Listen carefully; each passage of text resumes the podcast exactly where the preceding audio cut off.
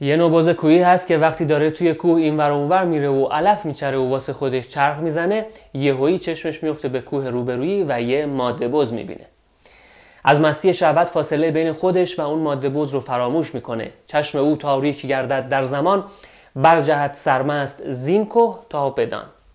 و طبیعتا میفته توی دره که بین این دوتا کوه وجود داره. چه اتفاقی براش میفته اسیر سیادایی میشه که می‌دونن این نوع از بز شیوه شکارش چطوریه. اون پایین توی دره بین این دوتا کوه کمین کردن و منتظر این لحظه با شکوه مستی شهوتش هستن. ماجرا این بز رو من از دفتر سوم مصنوی معنوی تعریف کردم به خاطر اینکه مولوی توی این ضمن این ماجرایی که تعریف می‌کنه یکی از شیوه ها یکی از راهکارهای مواجهه با شهوت جنسی رو مطرح کرده.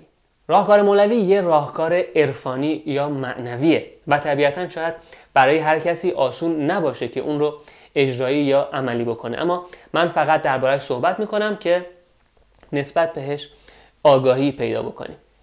مولوی میگه باید یه مستی به دست بیاری که مستی آن مستی این بشکند. یه مستی بزرگ. میگه برو یه مستی به دست بیار که اصلا مستی شهوت در برابرش ناچیز باشه. مستی شهوت رو بشکنه. یعنی اصلا دیگه دقدقت نباشه. به کمک اون مستی بزرگ برای همیشه از وسوسه مستی شهوت رها بشی.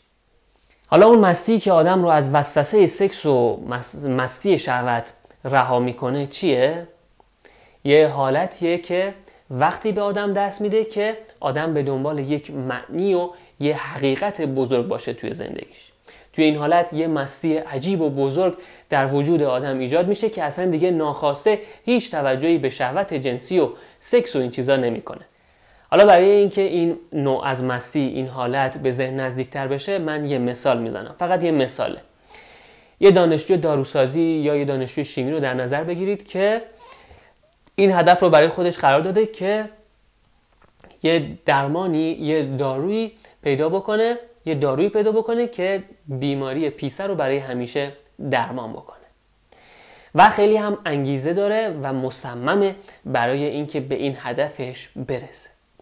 طبیعتا دیگه این فرد هر کاری که لازم باشه برای این رسیدن به این هدفش می‌کنه. زندگیش رو وقف این کار می‌کنه و هر کاری که لازم باشه از کتاب و مقاله بگیر تا سمینار اینکه استاد بره ببینه کتاب خارجی بخونه زبان خارجی یاد بگیره هر کاری که لازم باشه برای رسیدن به این هدفش می‌کنه.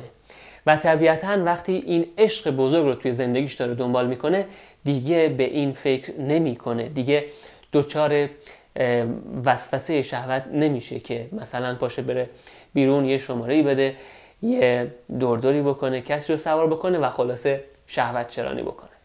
در نهایت هم اینو بگم که منظور مولوی از رهایی از مستی شهوت سرکوب میل جنسی نیست بلکه این تجربه رهایی یه حالت متعالی انسانیه که آدم بعد از اینکه با فکر و تعمل و مراقبه خودش و قابلیتاش رو به خوبی شناخت این حالت رو تجربه خب من علی کیانی فلاح هستم. هر شنبه یکی از داستانها و حکایت های مصنوی معنوی مولانا رو توی این کانال شکوفایی با ادبیات منتشر می‌کنم.